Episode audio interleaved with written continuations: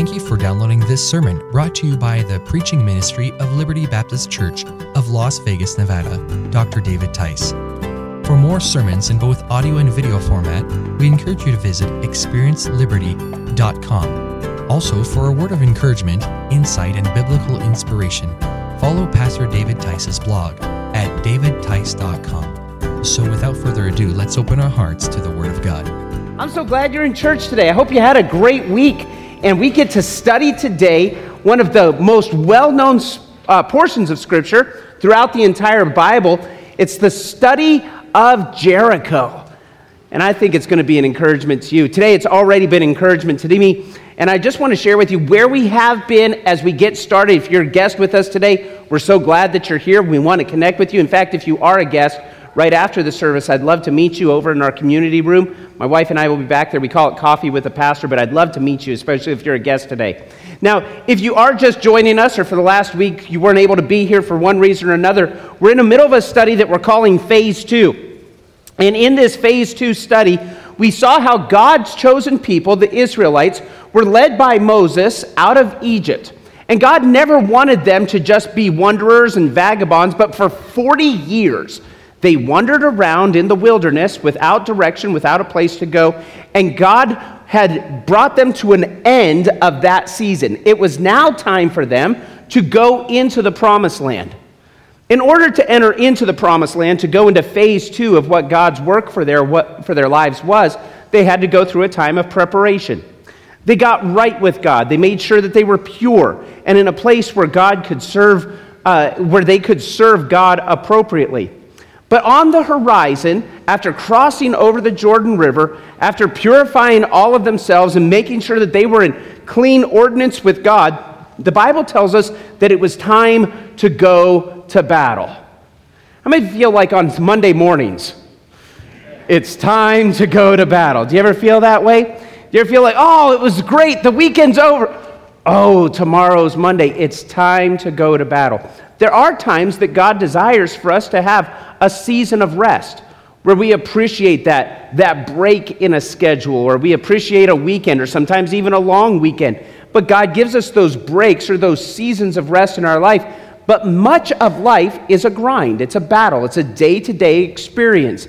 And when we adopt a mature understanding, we realize, oh, there's other things I have to do, there's other places I have to go. I'm just not in this place or season of rest.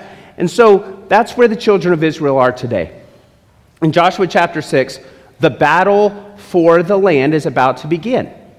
And God is going to show them how they are supposed to overtake this battle. He's going to put out the drawings, if you will, of how they're going to meet the needs and the conflicts of that certain day.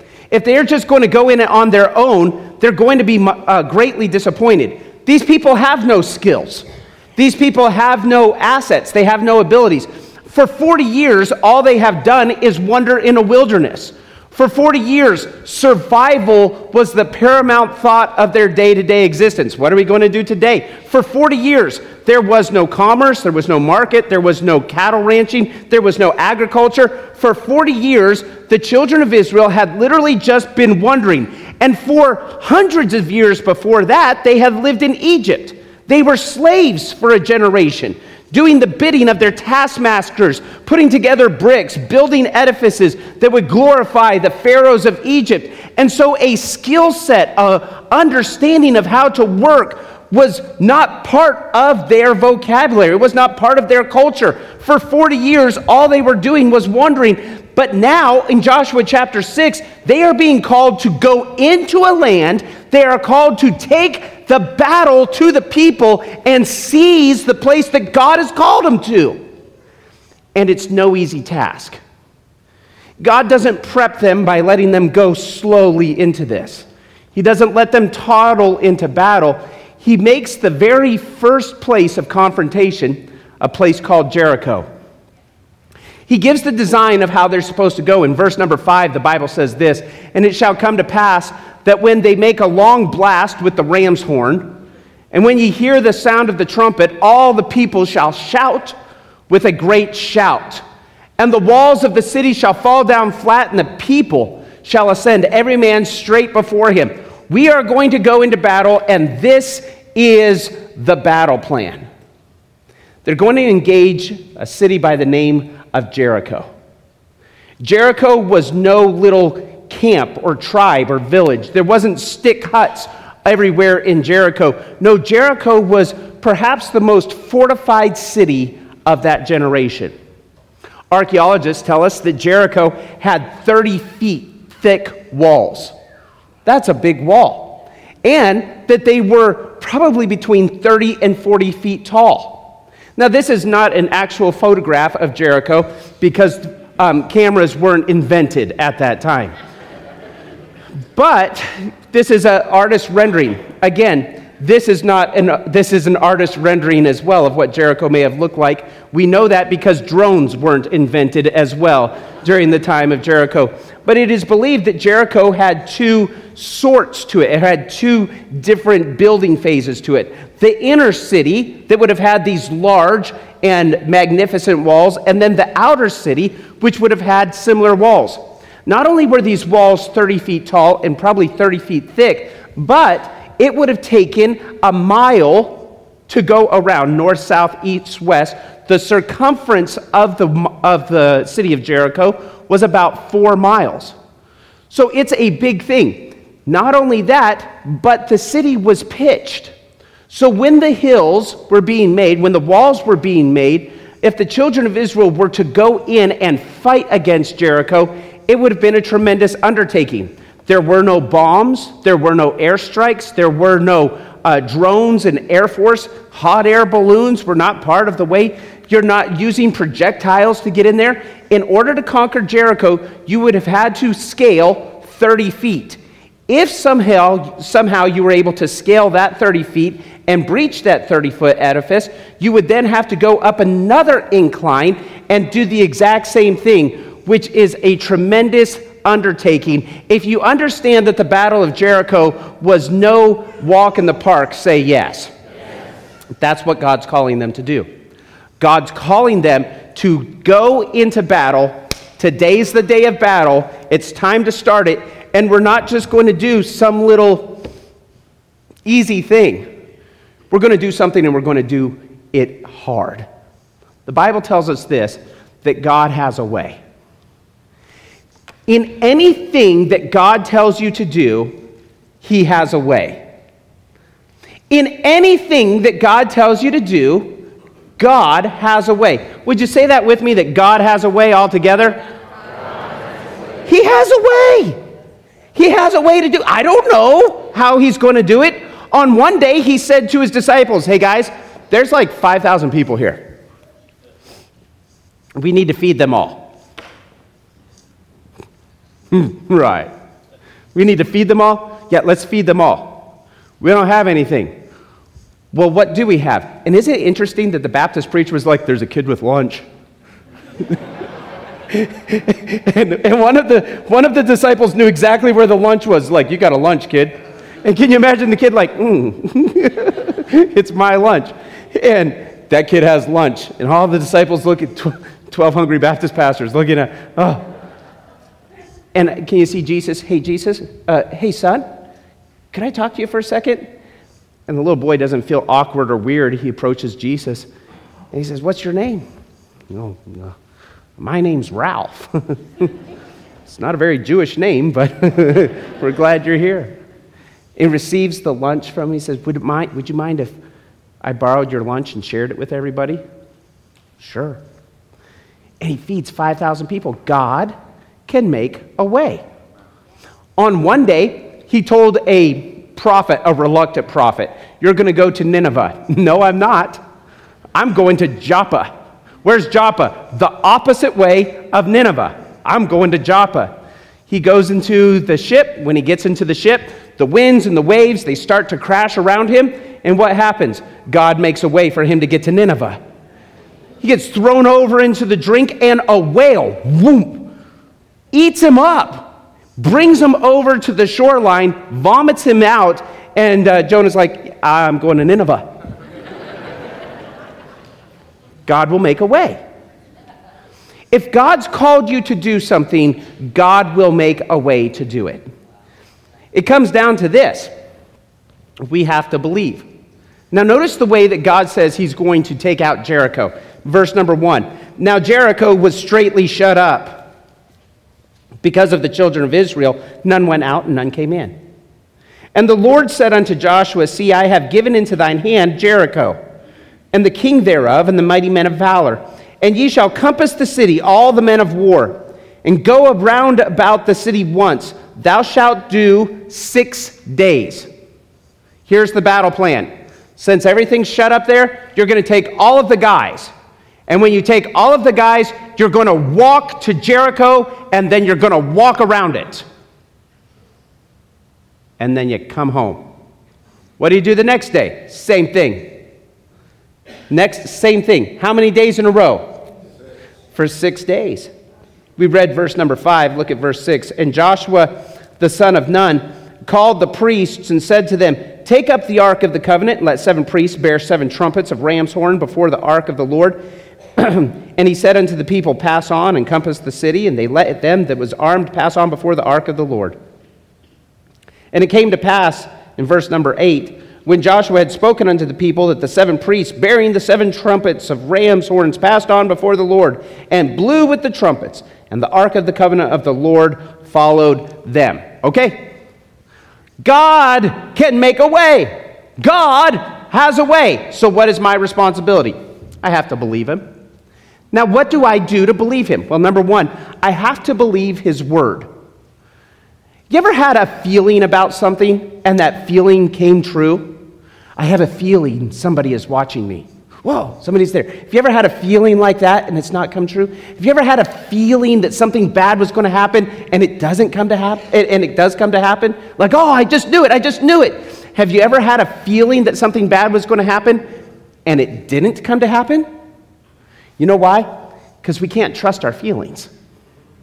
Sometimes our feelings are right, I feel like they're mad at me.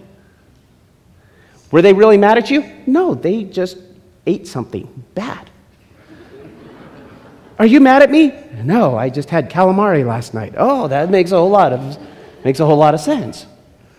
So feelings will, they will waver, they'll go up and down, they will vacillate in our feelings. So we must always go to something that is more sure than our feelings, because our feelings might make us do something one day and do something different another day, right?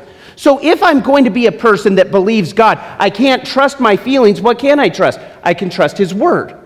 God, when He makes a promise, He always comes through on His promises. Let me just say that again for those of you who didn't hear. When God makes a promise, He always comes through on His promises. Okay, I thought there might be some people who agree and understand that. He always comes through.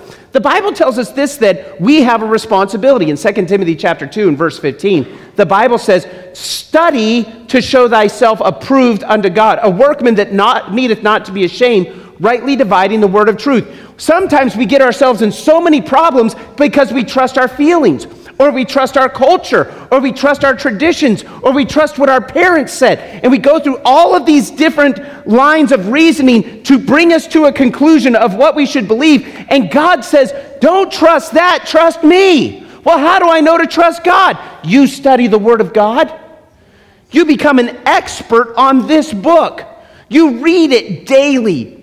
You have a time, rather than listening to talk radio or the podcast or a hundred different things that would steal your attention on your 30 minute commute, on your 15 minute commute. You get in the Word of God and you study the Word of God. Are you a student of the Word of God? Are you a consumer of the Word of God? Is it a daily habit in your life, or is it something that is just in the abstract? We hit it once every once in a while. I'll tell you this the Word of God is quick it's powerful. It's sharper than any two edged sword. It pierces through to the dividing asunder of soul and spirit. You need to know this book. The Word of God changes people's lives. Do you know this book? Do you understand this book? Are you receiving this book? At the beginning of the year, I started something I've never done before. I started a chronological reading of the Bible. I've read the Bible um, probably 18 times. I don't want to exaggerate, but I think I've read the Bible all the way through 18 times. But I've never read it chronologically. And so I put in a reading plan on my phone through a uh, app called the YouVersion app. And so I, I listen to the YouVersion app, and oftentimes I'll listen to it. Sometimes I'll read and listen to it. But there's something on this app. Right now, I'm on a 29 day streak. And I didn't realize it until about day 17 that I had been in the app every single day. Now, I, I try to get in the Word of God every single day. Sometimes I miss, sometimes I mess up. But when I saw on the top right corner, when I opened up the app, it said 17. What is that 17 for? It says, You have opened the app 17 straight days. And I felt like, Yes, I have. and I'll tell you what, last Sunday, last Sunday I was, um, I, I was in the Word of God all day. Like three church services. You guys come to one, I come to three. I don't want to flex, but that's just the way my life is, okay? and so, about, about 8 o'clock last Sunday night, Super Bowl was just ending up. About 8 o'clock last Sunday night, my phone popped up and says, You have been 22 days in the YouVersion Bible app. Keep that streak going. And I realized, Oh, I almost lost my streak. and I opened up the Bible and I, and I listened, I listened. I didn't even read. I listened to one chapter of the book of Numbers. It was like Numbers chapter 24 I was in that day. And I read one chapter of the book of Numbers. And I, to be honest with you, I can't even tell you what was going on in Numbers chapter 24, but it's kept me. Today I'm on 29 straight days.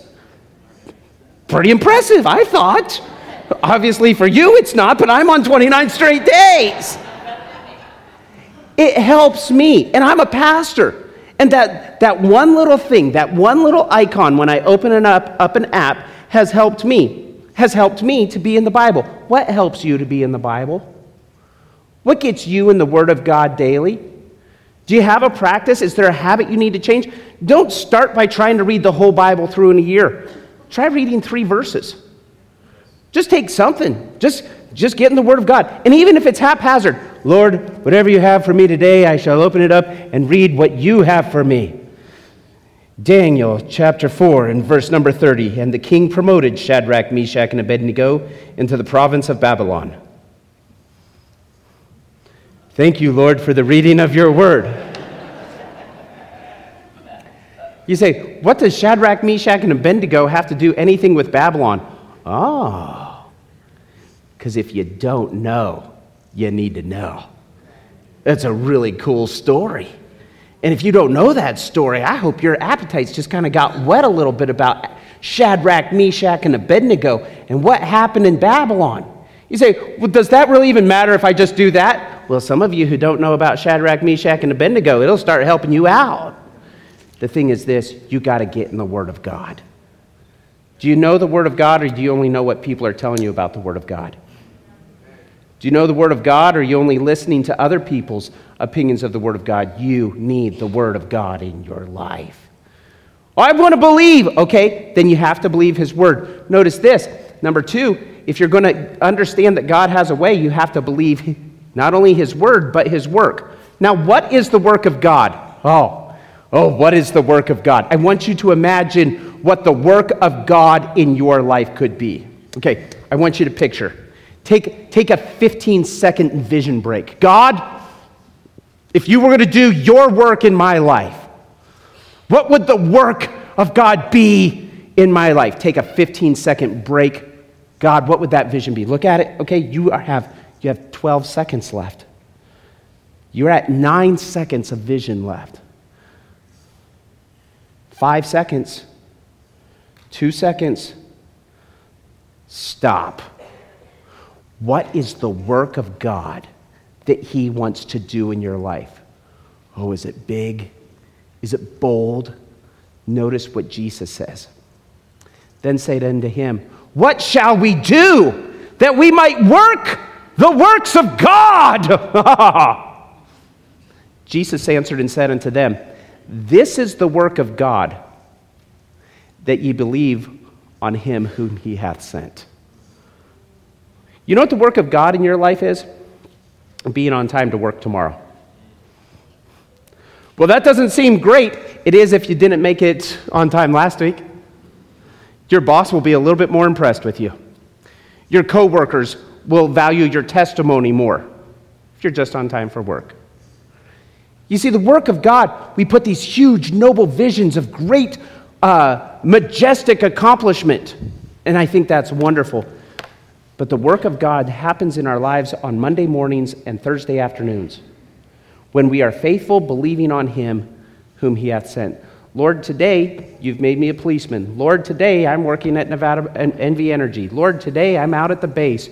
Lord, today I'm trying to raise these kids. Lord, I'm just trying to get them to school on time. Lord, this is my, I have a mountain of laundry over there. Lord, help us like Mount Carmel to conquer. Would you just send a fireball and just blow up this, this mountain of laundry? You see, when we understand the Word of God, He takes us to a place where the work of God is done in our lives day after day after day. In a world that's fascinated with the fantastic, God rewards faithfulness. And He wants to reward you in your faithfulness. How do I do the work of God? You do the work of God by being faithful where you are today. You go to connection class tonight at 5 o'clock. What, what's so faithful about that? It's probably where God wants you to be. You, you show up on Wednesday evening. You, you discipline your kids. You write a sweet note to your wife. What is all those things? It's just being faithful where God has you on a day by day basis. Believe God. When I believe God, He will show me His word. His word will show me His work. What is that work? Oh, believe on Him. Number three, I can believe in His wonders. Whoa, well, if God would just do this wonderful thing, then I would have the ability to believe Him. Now, I believe Him, but I want to see God do some great things. Now, notice what the Bible says in James chapter 2 and verse 19. Thou believest that there is one God? Thou doest well. Good job. I believe in God. The devils also believe. Do you know that the devils believe that Jesus rose from the dead? Do you know that the devils, the devils, they might lie about this, but the devils believe that God created this world and not through this whole crazy evolution monkey amoeba thing. God, the devils believe that. Do you know that the devils believe that a dude was swallowed by a whale and spit up? The devils believe this stuff. Well, I believe that too. Are the devils faithful? If you're curious, the answer is no. Devils are not beings of faith. So, what is the difference between belief and faith? Here's the difference action. The difference between belief and faith is action. The Bible says in Joshua chapter 6 and verse number 6, after God lays out this plan, what we're going to do, Joshua, is we are going to take all of the people we're going to line them up, and when they line up, they're going to walk around the building. And when they walk around the building, they're going to walk around the edifice six days. And on the seventh day, they're going to walk around it seven times. We're going to blow a horn, and I will give you the victory. Notice Joshua's response to that. And Joshua the son of Nun, immediately, this is right after verse 5, he called the priests, and he said unto them, Let's go, take up the ark and let seven priests bear seven trumpets of ram's horns before the ark of the Lord. Isn't that cool? There was an immediate action. God said, I do. God said, I do. Oh, I believe that God can give victory over Jericho, but you will never see the victory over Jericho until you act. You can believe it all you want, but if you're sitting in your tent beside the Jordan River without manna, you better start acting. Acting is the place that turns belief into faith. The Bible, the difference, oh, I said it this way one time before. The difference between belief and faith is action. Isn't that good? I want to be a person of faith, don't you? I want to be a person that is faithful, don't you? Well, then what's the difference? Well, I just believe God. That's great, you believe God. Are you acting upon that belief? Oh, I believe my God shall supply all your needs according to his riches and goodness by Christ Jesus. Give, and it shall be given unto you. Do you give? Are you a tither? Are you a giver? Are you helping to meet other people's needs? Or is your finance all about your benefit and your better situation? Whoa. See, I can believe God, but then there's a place where I have to act in faith. There's a difference. You know, it's easy to say God will take care of you when it's somebody else. But when it's yourself, then it's a different thing. Whenever the stratosphere first opened up and all of those rides were on the top of it, we would take people there often when friends, I was in college, and so we would go down there, we'd visit and ride those things. The, the one on the top, the slingshot, I think it is called, or, or the big shot is what it's called. So the big shot on the top, the one that counts down and then whoo, shoots you up and shoots you down. I remember we would take guests from out of town there. I've probably ridden it about six or 10 or 12 times, just ridden it a number of different times. One time I was up there with our friends, and I had somebody who was a, a little bit nervous about being there. And as they were talking about, I'm not sure, I'm not sure. No, it's all right, we've done this before. I got on the ride at the big shot, and there was a, a, Hispanic man who was operating the ride. And he was in charge of our safety, the welfare, and uh, lives of every one of us who were up there. His English was um, not very good. so he would speak in broken English to me as we were going back, and he would take our tickets and let us in. And I remember as he went around, he was checking everybody's things to see if they were locked and see if they were locked. And he went down. And when he went by mine, I was putting it in. And when he set to lock it, my thing went up. The over the shoulder harness, the thing went up like that. And, and I tried to get his attention. Like, hey, hey, hey, it's not locking, it's not in place. You're a thousand feet up in the air, about to get shot 200 more feet up in the air. You start to get concerned about a thing like that. It's not locking. Now, everybody else that I was with, they were fine. And they, oh, don't worry, it's going to be okay. But it's different when it's your thing that's not locking. And I remember saying, hey, hey, hey, hey, hey, could you, hey. And he went over to the thing, and there's probably some safety thing saying it wasn't locking properly. And he looked at it like, oh. And he came over and he pressed a button and locked it down. And I remember saying to him, is everything okay now? And he had very broken English. He said, eh, está bien.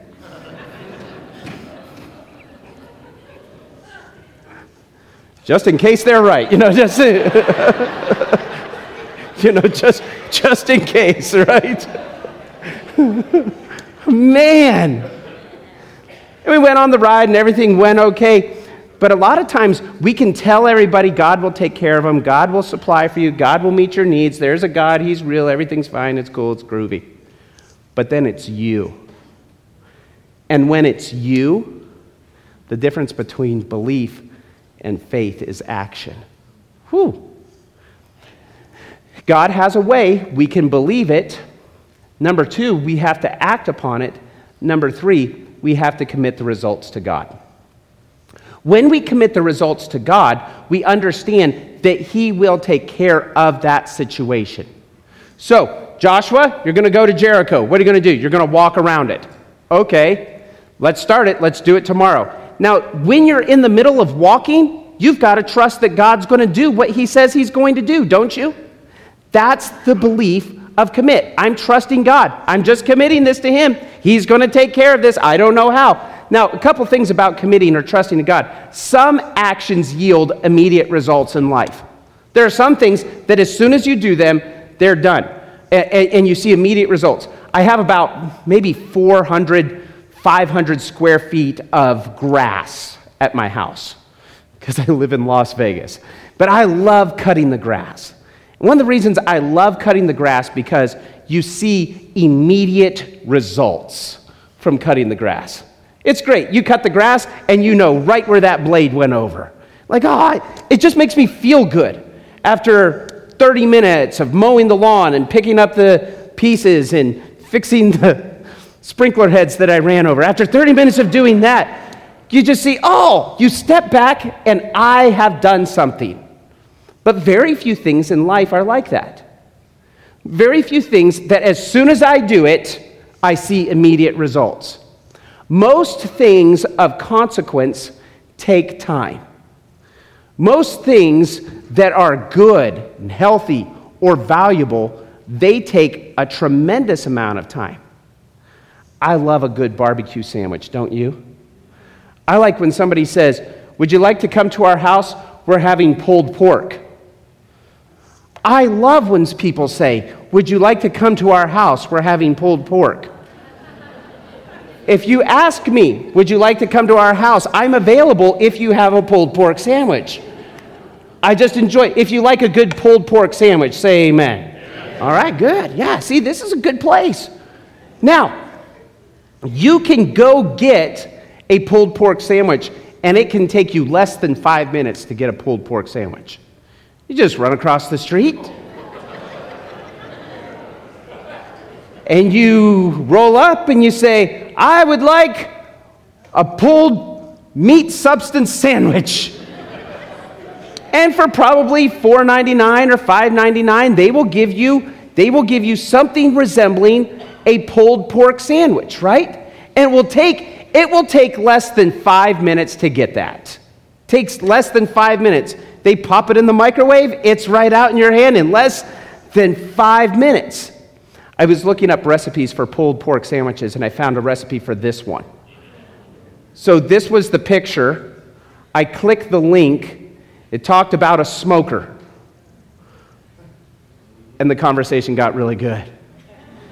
And then it start, started talking about the prep time for this thing. And you can just imagine some dude wearing an apron and a long beard with greasy fingers, right? And they said, you're going to need to prepare the meat for nine and a half hours.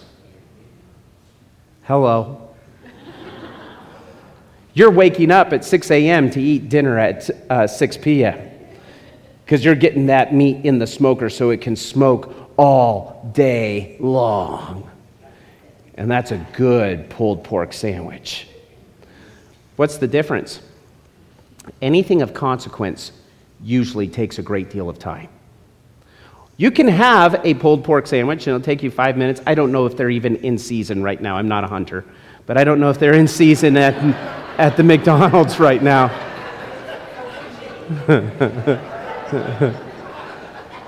so I don't know what's going on at McDonald's right now, but I do know this that if they are offering their version of a pulled pork sandwich, it takes, takes less than five minutes. It takes less than five minutes. But if you want what's on the right, if you want something that's quality, if you want something that's of consequence, it's going to take a little bit more money. It's going to take a lot more time, but the product is a whole lot more valuable. Check this out. When God does something, he does something of consequence. It means a great deal. It's a whole lot more valuable than the cheap thrills that Las Vegas Boulevard has to offer. So when I commit to the Lord, I commit to the Lord for something that says, okay, God, I'm believe, I, I, I believe you, I'm acting on this, I'm committing this, and I commit to the process because, God, I believe you for the product. God, I don't know how that's all going to work out, but I understand that I can trust you. In 1 Corinthians, the Bible says, that, says it this way I've planted, Apollos watered, but God gave the increase. So then neither he that planteth anything, neither he that watereth, but God that giveth the increase. So you might be in a season in your belief in God, in your acting in faith, and even that committing where you are, you're just planting. Okay, God, I tried this for three weeks. I don't see any difference. I tried reading my Bible for three weeks. What's the big difference? Well, you might not see anything because you're in a watering season. Oh, I, I tried witnessing to my friend and I tried witnessing to my friend and I tried to tell them about Jesus, but I'm not seeing it. Well, maybe you're in the planting season. See, you're not the one who brings about the harvest. The person who brings about the harvest is God Almighty.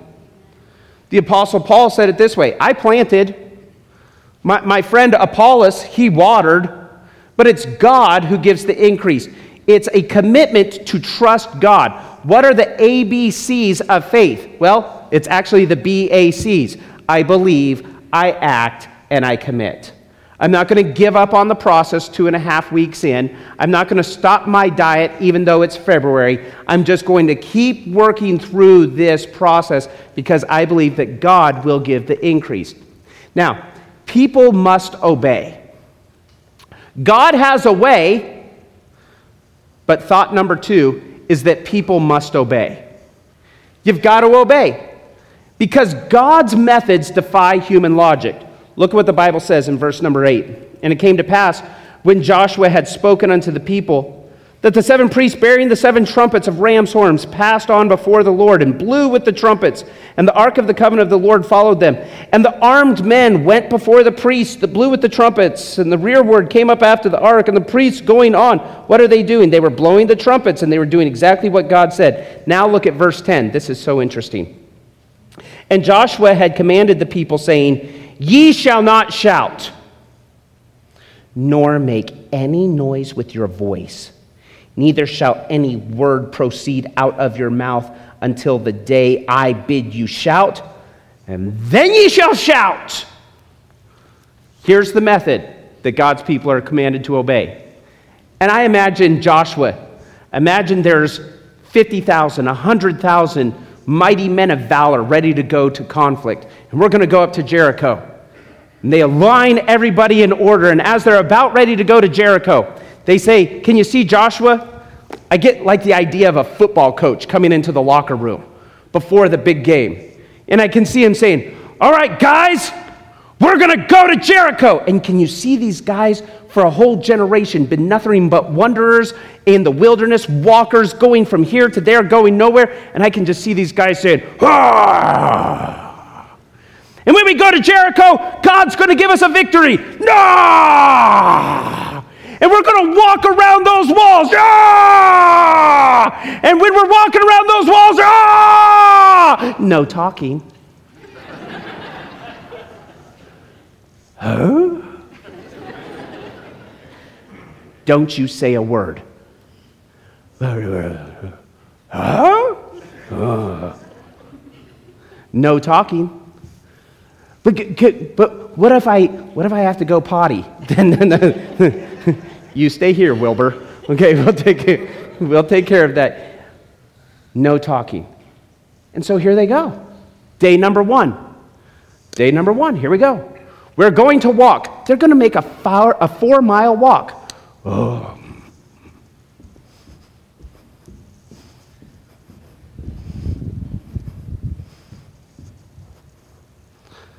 Now it's Monday. Same thing.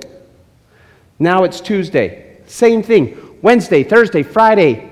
Same thing, six days in a row, walking around the thing. God's methods defy human logic. It doesn't make sense. We are going to wipe them out. How are we going to do it? No talking. And they just walk. On the seventh day, they walk around seven times. And as they walk around seven times, at the end of the day, by the way, 28 mile hike that day. Think about it. Look at your phone tonight when you're ready to go to bed. Look at the heart app and see how many miles you walked, and you're exhausted. I'm exhausted.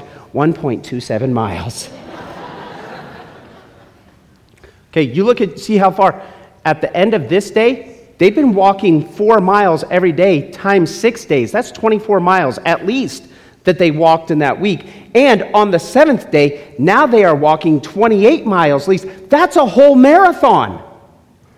And I don't know how long it took them. Let's say they were walking at four miles an hour, which is a pretty good pace. And they've got their bows and their spears and their swords and their Ark of the Covenant. So they're, that's a seven hour day. If they started at 6, now it's 3, 4 o'clock in the afternoon. They're doing it without lunch. The union had not been established yet. the Teamsters were so upset about this one. It's, it's 3, 4 o'clock in the afternoon if they're keeping a good 4 mile an hour pace, which is, that's, that's huffing it. So at the end of that, now we've hiked 28 miles they're going to hear the lamb's horns uh, ring forth, and then they have to go to battle.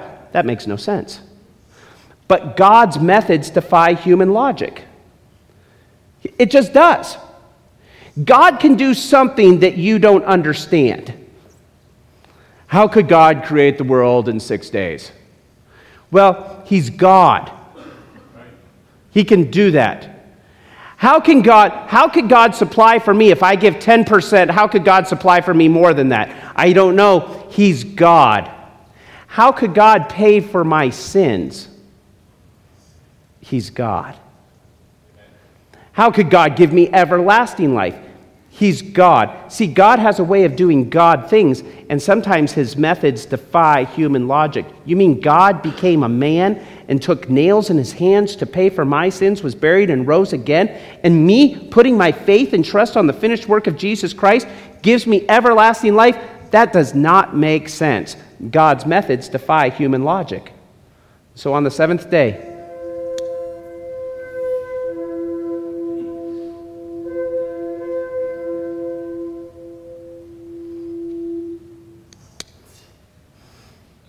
Pretty cool.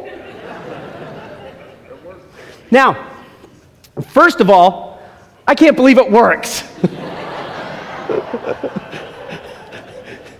they told me, they told me, you can press it and it'll be like, no, I don't know that. It's gonna, no, it's not, no, it's gonna mess up. It works. What's cool about this horn, this horn is a different type of horn than you would normally go. Normally, if you were going into battle, you would blow like a silver trumpet.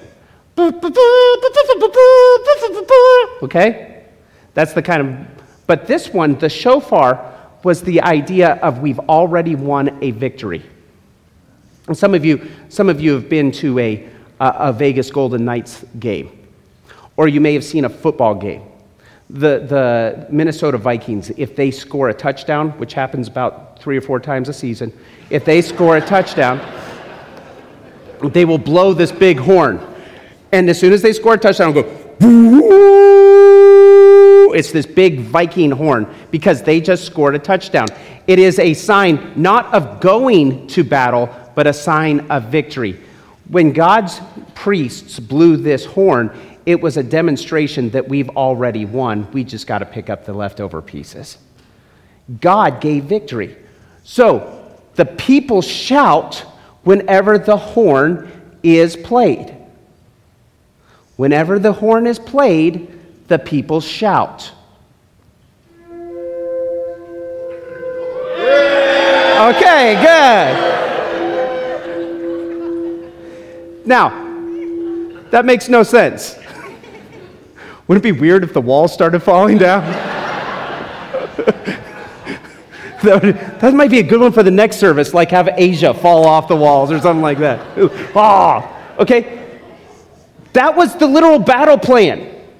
Like you felt weird in church when I alluded to the fact maybe you should shout. You felt weird. You're like, is, is anybody else going to do it? Not Bob. Bob's like, I'll do it. Okay, good. Good job. Fantastic. But you felt weird even in church. These guys had been walking for 28 ma- miles they hear, "Woo!" yeah. and, and then things start to crumble. And I don't know, maybe the shouts got a little bit more intense. Ah, ah, ah, ah. Maybe it grew. But the walls came down like an abandoned Vegas casino. they fell right to the ground, and as they fell to the ground, God's people went up to Jericho and they took over. Now, check it out. God's mysteries defy understanding. Sometimes his methods, like, no, that's not working. But God's mysteries defy human understanding. One of Satan's lies is that he wants you to understand everything before you live in obedience. He wants you to understand. You shall be like gods. Take a bite of the fruit. You'll be like gods. You'll have the what? Knowledge of good and of evil. God, when, you, you can't live by faith until you fully understand. No, God makes a way, the people must obey. I might not understand the methods, I don't even understand the mystery, but I do believe in God. God's man defies abilities. I want you to think for a moment for 40 years, what did these children of Israel get good at doing? Were they good at raising flocks and herds? No. Were they good at um, commerce? Were they, were they building up a dojo where they had fight club night every Tuesday? What were these people good at? For the last 40 years, what was the one thing that these people had gotten good at. They had gotten good. One thing, one thing everybody was good at. They were good at walking. They were just good at walking. Oh, the cloud's moving. Let's go. Cloud stopped. We'll stay here until the cloud moves again. And for 40 years of walking, God uses the only thing these people are good at. They're not good at raising corn. They're not good at a they're not good at shooting bows and arrows. They're not good at a hundred different things. The only thing these people are good at is walking. And God uses the one thing that they're good at, and He allows them to find victory in it. Their past wasn't an exceptional past either. They had got good at walking because in the past they had made some bad mistakes. But they had gotten good at walking. Don't miss the point. If God's preparing you for battle, if there's a battle in the future that He wants you to take, He's already put in place that which is necessary to have victory. For a generation, He's been working in your life. He could have been working in your parents' life, could have been working in that bad situation, that broken relationship, that bankruptcy, that divorce, that unexpected death, that bad diagnosis.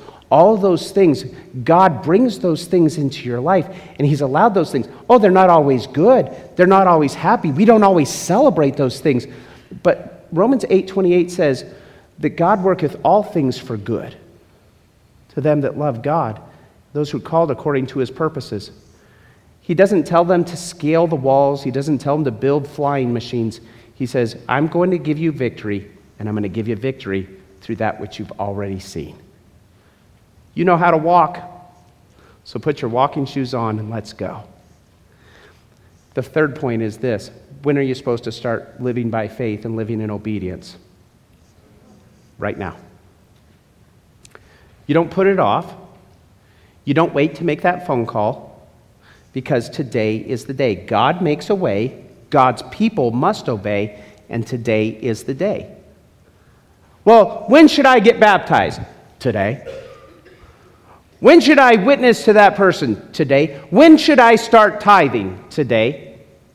When should I, you fill, uh, ask my wife to forgive me for being a slime ball? Today. When should I call my parents and ask forgiveness? Today. When should I call my sister, my brother, and uh, make things right? Today. Well, I'll just wait till, no, today is the day. And if there's something impeding your walk with God, remember, God makes a way, but God's people must obey. And so today is the day. Today is the day that God wants you to live by faith. Oh, not just believe Him, believing somebody else, like God will take care of somebody else, and God will take. What's God taking care of for you? What does God need to show His power and might in your life today? He's prepared you. He's prepared you. He's made you ready. You are ready today to see victory in your life. You're ready today. All the things of the past have brought you to this point, to where you're ready today. Will you be a person of faith? Will be a person who acts? Or will you be a person who says, Oh, I believe God out there. God will make a way. He always does. He always does. So God's people must obey. When? Well, today's the day. Father, thank you for your word. thank you for the truth that's found in it. May we use its principles apply it to our lives, and use it for your glory. We hope that message was an encouragement to your heart.